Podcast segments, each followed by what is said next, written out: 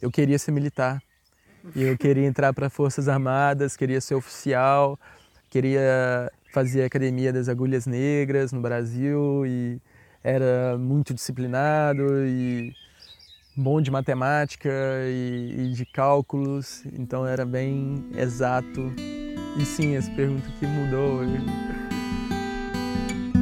Dynamic Identities Honest Stories of Humanity.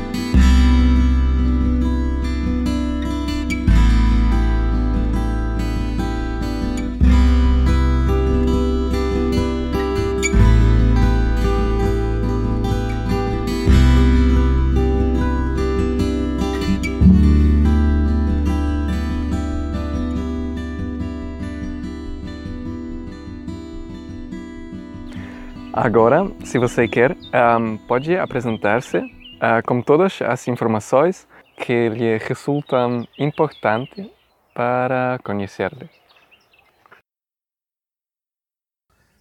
Para me conhecer, uhum.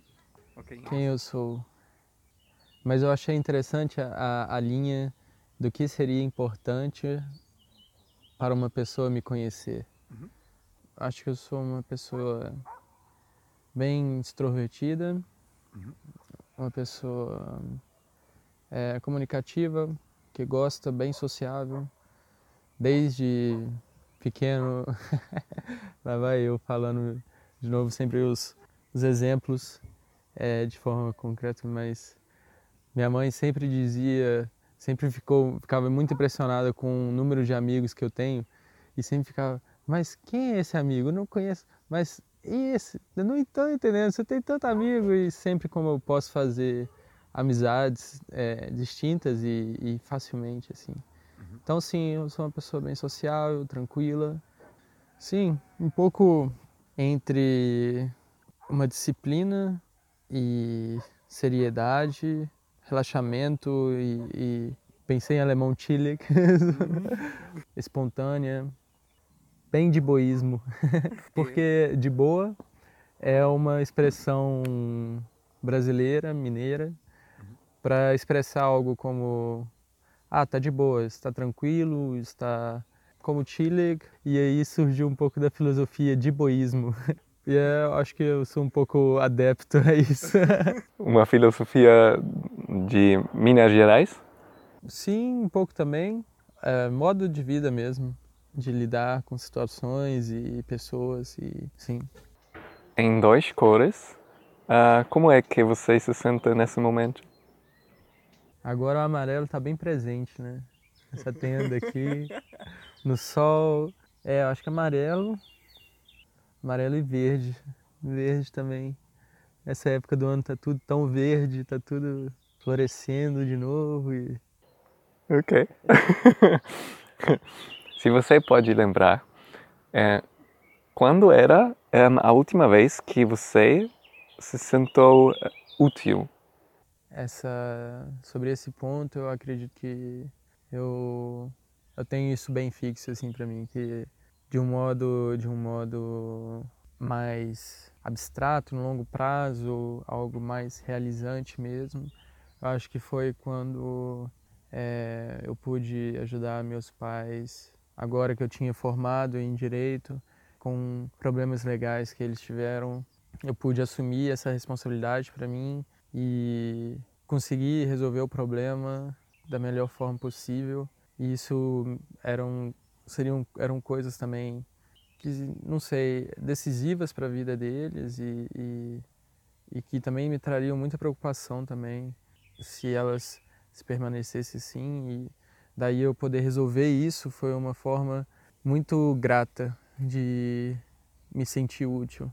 Mas também não seria a última vez, eu acho, porque foi, acho que talvez a vez, a última mar, vez marcante, a última vez marcante foi essa.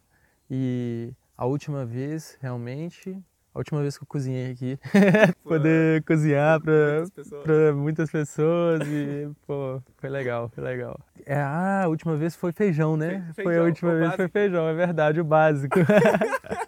Vamos fazer só o feijão com arroz. foi mesmo. Mas foi, foi, acho que a vida aqui. Essas últimas seis semanas, sete quase, né, já, é, foram muito intensas e a convivência da casa e como nós pudemos lidar com essa situação aqui. Foi uma, uma experiência incrível para minha vida que com certeza marcante tanto pelo contexto e pelo cenário geral, mas também para modo de vida e, e, filosofia sobre o que é o seu plano de vida boa e o que isso pode, é, como isso pode ser construído e enfim, as pessoas que, que eu conheci, as experiências e as energias trocadas. E é, principalmente essas, essas coisas de comunidade também, de poder de poder cozinhar e, e para muitas pessoas e alimentar é, é um sentimento bacana também acabei descobrindo também, redescobrindo ou, ou, aprofundando um pouco mais da, do meu gosto por cozinhar também, que eu, que eu vejo que eu gosto de cozinhar. Aqui eu acho que foi a última e bem recente vez que eu tenho me sentido útil, que me senti útil. Uhum. que dirias? Em quais momentos um, você se sente vivo? O que lhe faz sentir-se vivo? Essa foi uma questão que eu respondi em alemão e daí acabei repensando um pouco o sentido mesmo da pergunta. É porque eu percebi isso pensando em alemão na diferença entre sich am Leben fühlen oder lebendig fühlen. So lebendig seria mais nesse sentido o que o que te traz vida, o que te faz se sentir vivo de forma que você esteja presente realmente. E uma coisa diferente seria o que te faz perceber que você está vivo. Porque a percepção de estar vivo, ela pode vir de, de diversas maneiras. Agora, aquilo que, que te faz sentir vivo já é algo que, que te move, é algo que talvez seja um sentido para você sobre sua vida e não meramente, por exemplo, é uma situação drástica que, ou às vezes um machucado também que você sente. Eu tenho perna, eu tenho, eu, eu machuquei minha perna, estou sentindo ela. Ou então um sentimento de dor, né, que você sente. Ou se eu, se eu, se eu sinto que estou vivo, estou vivendo ali e você percebe isso. Então, nesses momentos que eu acabei de exemplificar, são momentos mais em que se percebe, você vive, você está vivo. Mas agora o sentido da pergunta é em direção a aquilo que me faz sentir vivo, ou que me dá vida, aquilo que me faz lebendig, é algo que, que, eu, que eu tenho certa dificuldade para responder ainda. Acredito que talvez me falta um pouco mais de autoconhecimento nesse ponto. Em coisas pequenas eu consigo perceber isso mais facilmente, como atividades que, que atividades que eu faço e hobbies e sim que neles eu, eu tenho prazer e me sinto vivo ali e poderia fazer aquilo horas, né? Mas eu não sei muito bem ainda algo como que me dá a vida que me move, o que eu talvez não um processo de fala terapia, né, que a gente vai falando e vai construindo os pensamentos, vai falando, vai pensando e vai acaba construindo. Eu acho que uma coisa presente em longo prazo na minha vida foi essa essa questão de ajudar pessoas, esse sentimento de gratidão e de se me sentir útil também em ajudar pessoas então, sempre assim, diferentes momentos da minha vida, por vezes eu estive em organizações jovens, no meu caso eu demolei e, bom, uma instituição jovem, demolei uma instituição jovem, para simplificar. E nela eu participava da, da comissão de filotropia. Filotropia é justamente o ato de doar, de ajudar pessoas. Uhum. E nisso eu estava muito ativo e isso me movia, assim, de outra forma também participei de, de movimentos na universidade também, sempre que, que isso chegava, eu pensava, ó, oh, top, vambora, vamos fazer. E, que, e qual, é, qual era a parte em que, que lhe faz sentir vivo um, nessa é, organização, por exemplo? Era a questão de, de ajudar as pessoas, de filantropia, de uma forma macro, vendo uma, um problema que a pessoa, a pessoa ou um grupo de pessoas tem e oferecer para elas uma solução e poder solucionar aquele problema para ela e isso é gratificante. É um pouco, talvez, egoísta também, porque o, o, o sentimento, esse sentimento gratificante que, na verdade, me motiva, ou motiva as pessoas normalmente, uhum. não necessariamente o ato de ajudar, uhum. mas sim, isso é, não tira o mérito também do, do, ato da ajuda. Era sobre esse ponto que eu, que eu estava é, falando sobre ajudar as pessoas, isso acho que sempre trouxe, me trouxe um sentimento de gratidão muito grande e que me, que me deixa bem vivo assim e, e que aí eu organizo as coisas, tento, é, me movo realmente. Talvez isso também, pensando agora, novamente construindo pensamentos durante a fala, talvez também isso é um pouco das, da razão que eu fui mais para o direito e por exemplo, em oportunidade que eu tive de fazer um estágio na, na escola de direito da, da universidade, no centro de, de estágio de prática jurídica da universidade, e nisso a gente estava fazendo, por exemplo, no, né, nessa instituição, o que, me, o que eu organizava na instituição Demolei era organizar doações de alimentos. Então, eu organizava a equipe e fazia, fazíamos um plano junto de como, como íamos coletar esse alimento e como os íamos levar para o centro de idosos, para crianças carentes e para grupos carentes da comunidade. Então isso era uma forma de ajudar as pessoas se solucionar.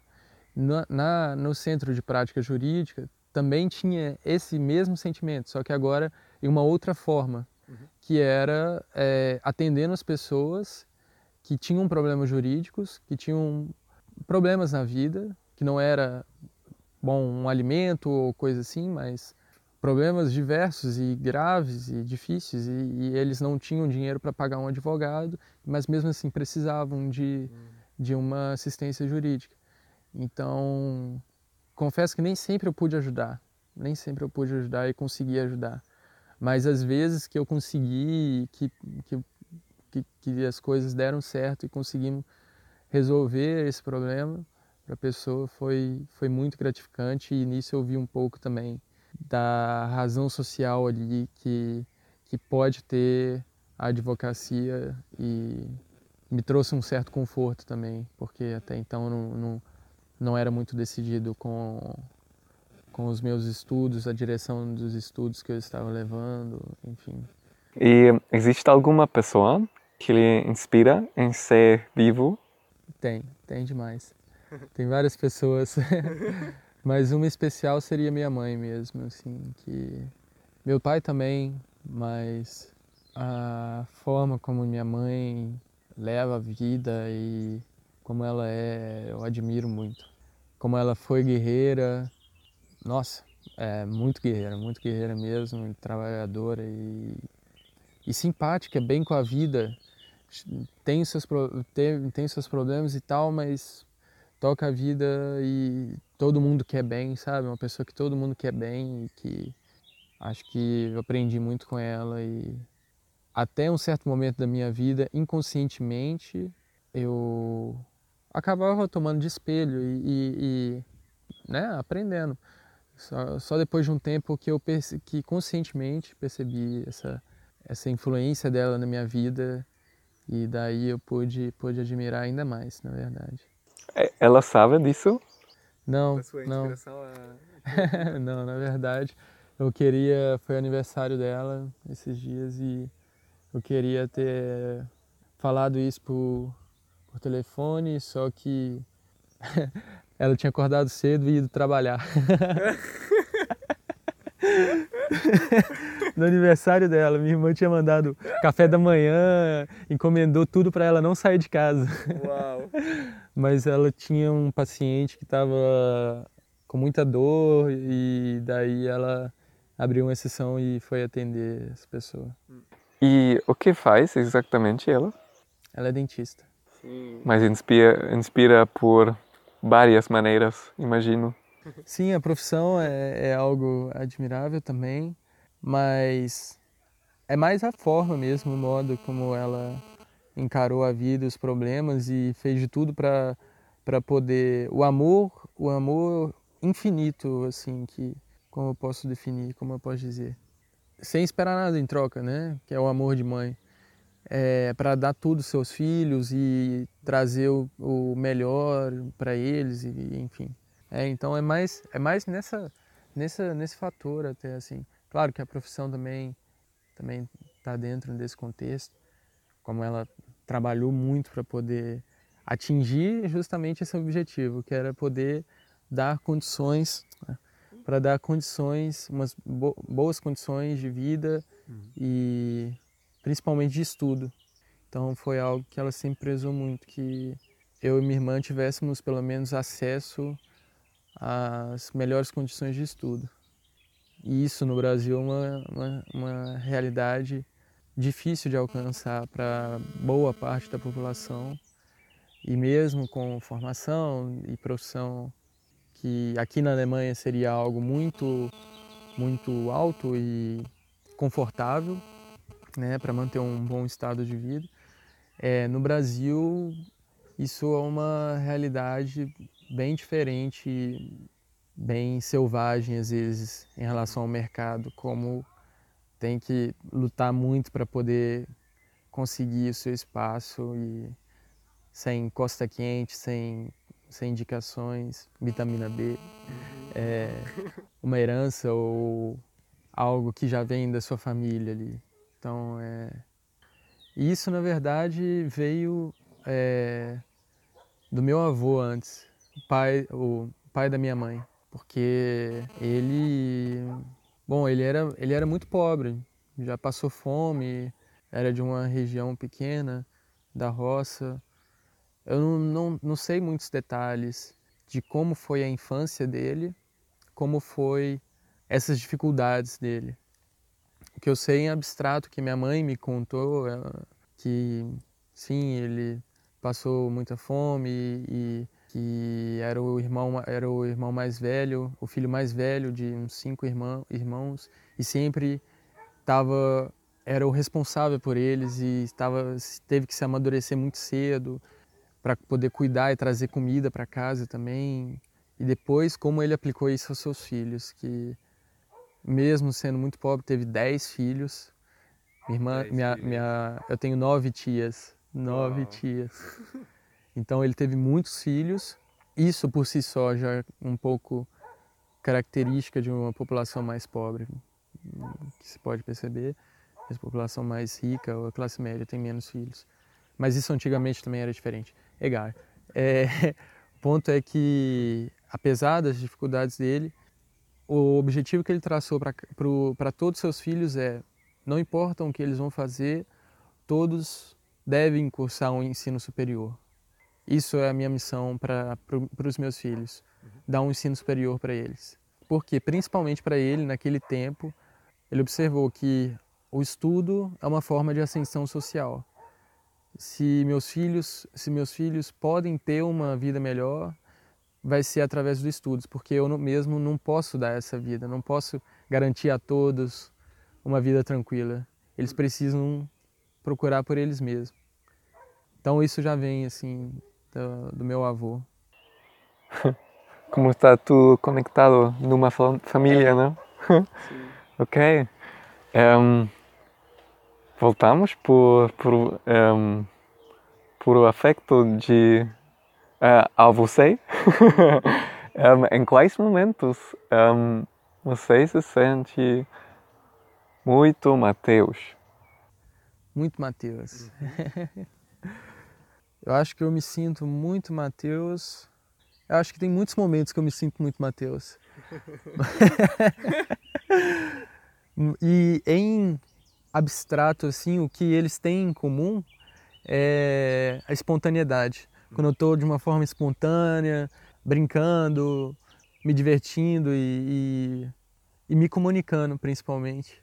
Eu acho que é uma forma que eu, que eu sinto muito Mateus, assim, cantando, conversando com amigos, é, jogando bola, sei lá, fazendo esporte. Coisas que me sintam, que me deixem à vontade, que que eu não tenha pressão, alguma pressão social para ser algo aquilo diferente que eu realmente sou, que, né? Meios de trabalho, universidade, tudo isso, quando a sociedade exige ali uma forma aqui, você não pode se vestir assim, ou você não pode usar tais palavras e tal. Isso limita sua personalidade. E eu acho que são em momentos em que eu me sinto confortável, espontâneo.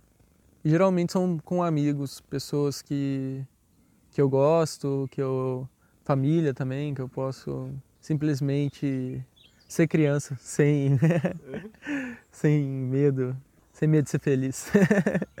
Existe algo, alguma coisa que lhe impede a ser Mateus? Sim, é, como acho que eu mesmo acabei dando um exemplo agora há pouco. Momentos sociais, é, formalidade.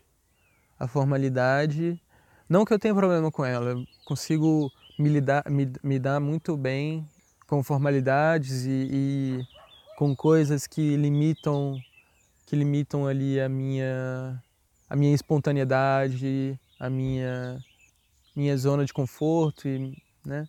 Então é algo que para mim é tranquilo, mas que eu vejo que eu tô pelo menos em um outro eu, que é um eu mais calmo também, isso mantém nos dois, mais centrado, tentando ouvir mais e expressar menos, com mais cautela. Então, sim, as formalidades, eu acho, no geral, elas dão.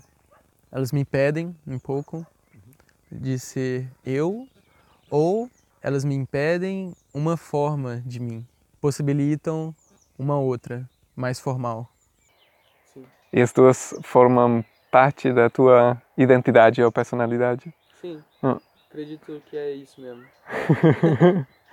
e qual é a, a parte mais divertida de ser Mateus? é a parte espontânea, com certeza.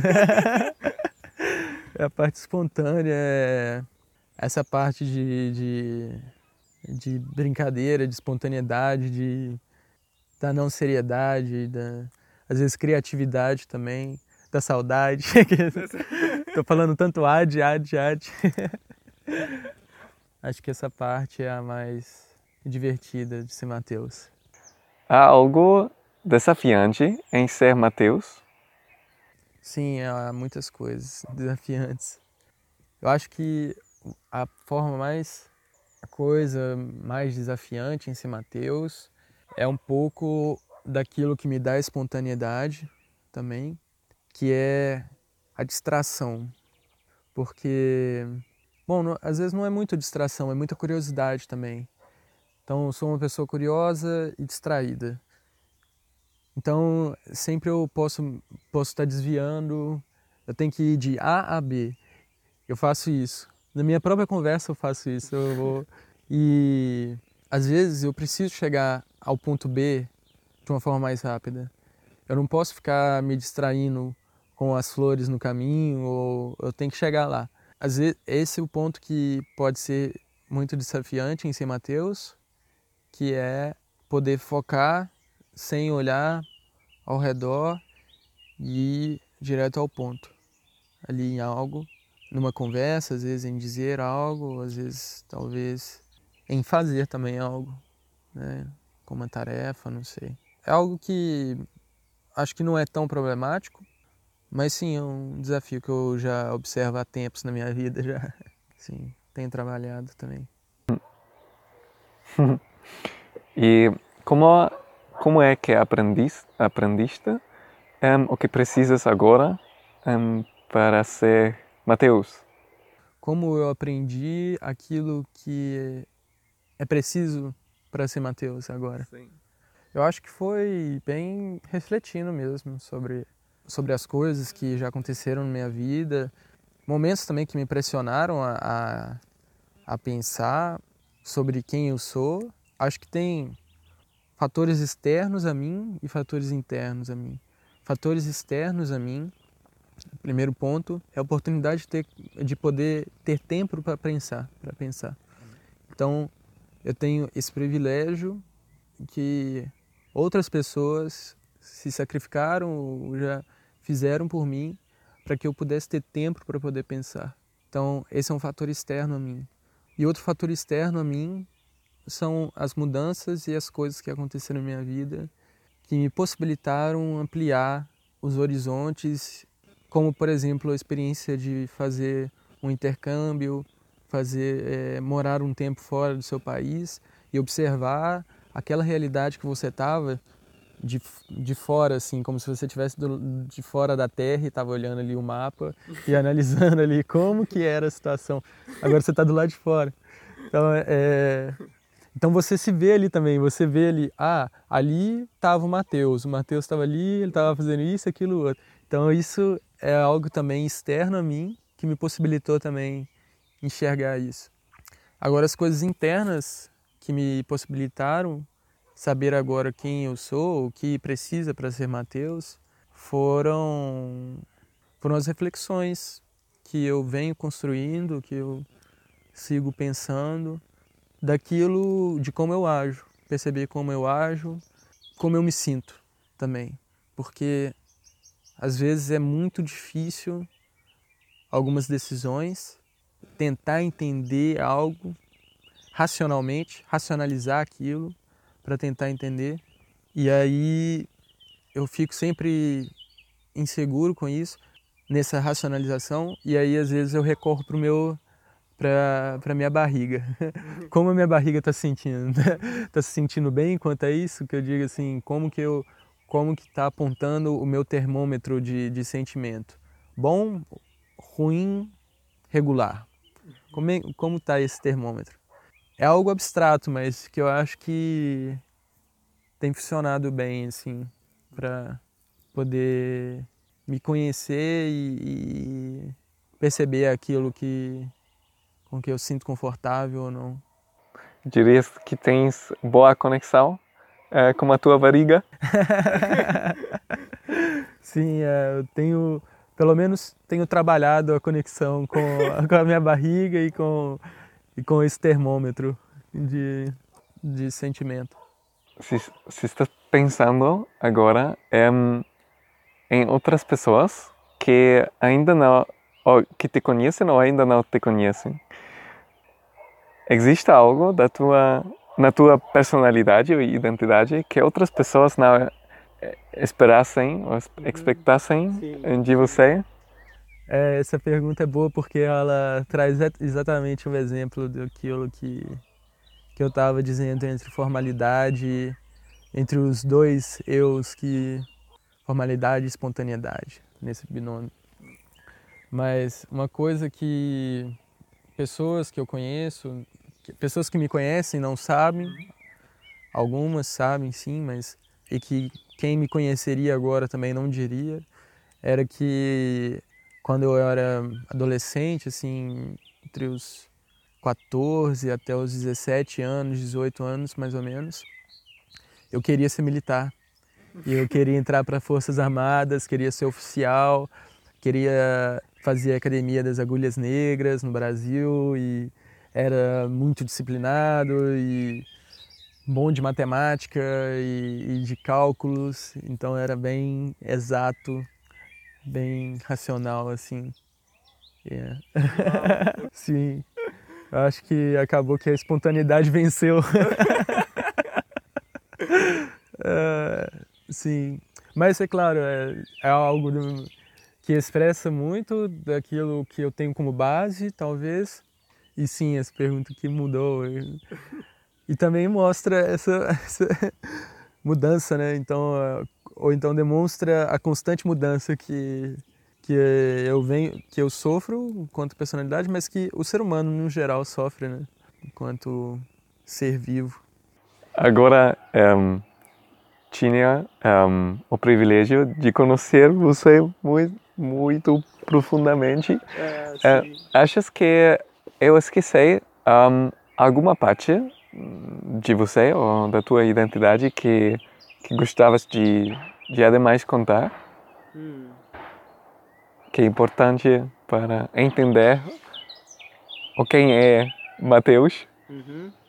que não tem perguntado, tinha perguntado. Pensando assim, eu, eu fico sem saber muito bem funciona melhor com as perguntas. As perguntas são boas, que dão uma direção e eu. Aí eu salvou. Mas é... eu mesmo não me conheço direito, é difícil. Então, quem quiser me conhecer, eu tô aí. Só mandar mensagem, então, eu chamava como Obrigado, Matheus. De nada, eu que agradeço, foi, foi muito legal, foi, foi da hora demais fazer isso. Tanto fazer agora em português, caramba. Saiu, acho que saiu um pouco. Ah, não, até que a base saiu a mesma. Foi, foi um pouco equivalente. Sim. Mas eu acho que expressando outra de forma diferente, né? Dynamic Identities Honest Stories of Humanity